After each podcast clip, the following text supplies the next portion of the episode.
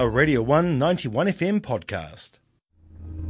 Tuesday through to Thursday at 9.05 a.m. on the Radio 1 Breakfast Show, our resident political aficionado John Moore drops by to deliver bite-sized politics. From the Octagon to the Beehive, to the White House to the Kremlin. As it happens, here's your political roundup. Morena, John. Kia ora koutou, and today I'll be looking at the politics of euthanasia. Now, assisted dying could be becoming law anytime soon in Aotearoa.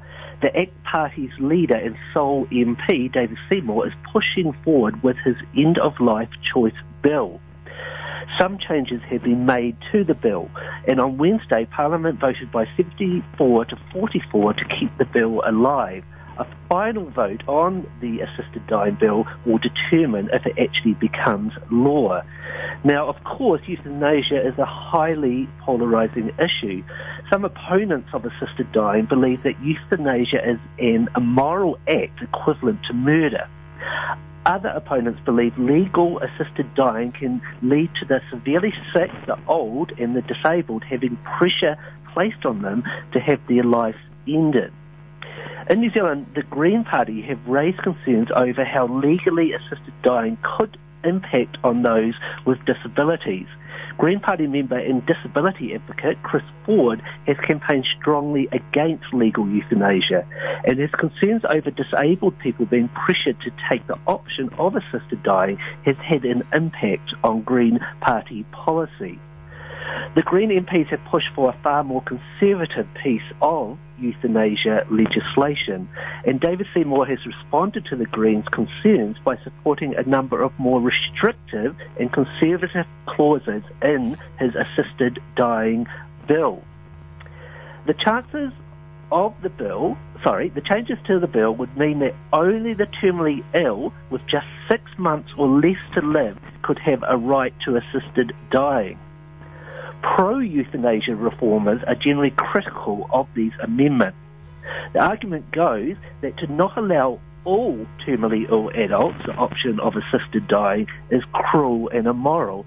So with for example, with these amendments, if they were to become law, if someone, say, uh, it was determined by a doctor that they had a year to live, but was clearly going to die, even if they were in great pain, um, they would not legally allow be allowed to seek assisted dying. Only someone who has been determined by a doctor to have six months or less uh, of life would be allowed to um, seek assisted dying or euthanasia.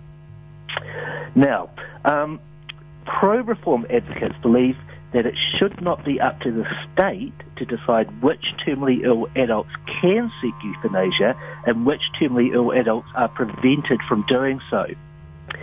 And finally, what are the chances of this bill actually becoming law? The main barrier to euthanasia reform in New Zealand comes from New Zealand First.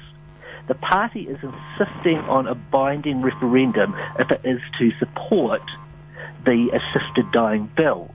So under that scheme, the bill would pass, but would only become law after a referendum and after the majority of New Zealanders voting in this referendum gave the okay to euthanasia reform. And if they didn't, then the bill would not become law.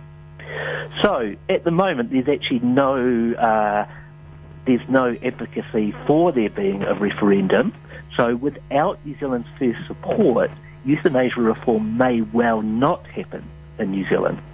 And that's your political roundup for today. All right, thank you so much for that, John. Talk again tomorrow morning. For sure. At uh, around five past eight. All right, until oh, five past nine. Until then, my friend.